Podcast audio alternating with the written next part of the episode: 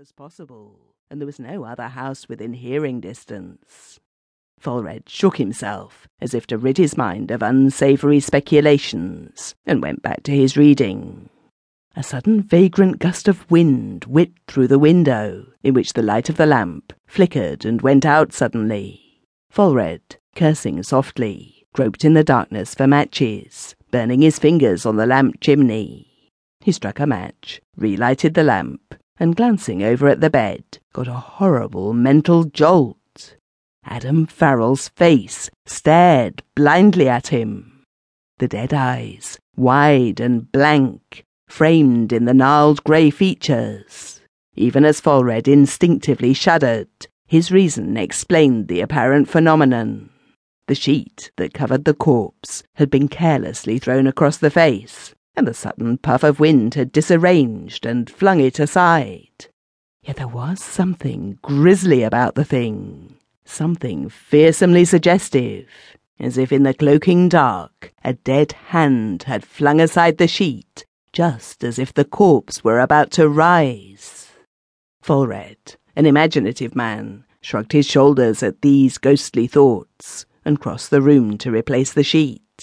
The dead eyes seemed to stare malevolently, with an evilness that transcended the dead man's churlishness in life the workings of a vivid imagination, Falred knew, and he recovered the grey face, shrinking as his hand chanced to touch the cold flesh, slick and clammy, the touch of death.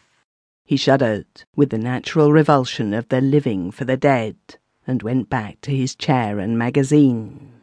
At last, growing sleepy, he laid down upon a couch, which by some strange whim of the original owner formed part of the room's scant furnishings, and composed himself for slumber.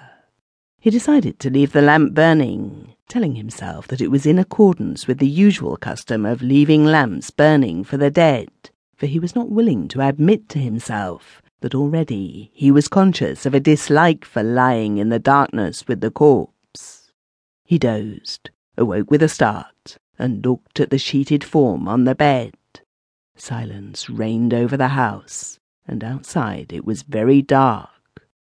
The hour was approaching midnight, with its accompanying eerie domination over the human mind. Falred glanced again at the bed where the body lay, and found the sight of the sheeted object most repellent. A fantastic idea had birth in his mind, and grew, that beneath the sheet, the mere lifeless body had become a strange, monstrous thing, a hideous, conscious being that watched him with eyes which burned through the fabric of the cloth.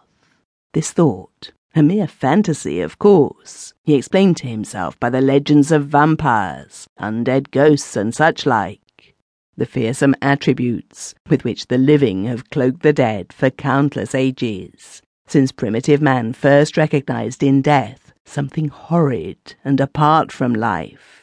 Man feared death, thought Falred, and some of this fear of death took hold on the dead, so that they too were feared, and the sight of the dead engendered grisly thoughts, gave rise to dim fears of hereditary memory, lurking back in the dark corners of the brain. At any rate, that silent hidden thing was getting on his nerves. He thought of uncovering the face, on the principle that familiarity breeds contempt. The sight of the features, calm and still in death, would banish, he thought, all such wild conjectures as were haunting him in spite of himself. But the thought of those dead eyes staring in the lamplight was intolerable. So at last he blew out the light and lay down. This fear had been stealing upon him so insidiously and gradually that he had not been aware of its growth. With the extinguishing of the light, however, and the blotting out of the sight of the corpse, things assumed their true character and proportions, and Falred fell asleep almost immediately, on his lips a faint smile for his previous folly. He awakened suddenly. How long he had been asleep he did not know. He sat up, his pulse pounding frantically, the cold sweat beading on his forehead. He knew instantly where he was, remembered the other occupant of the room.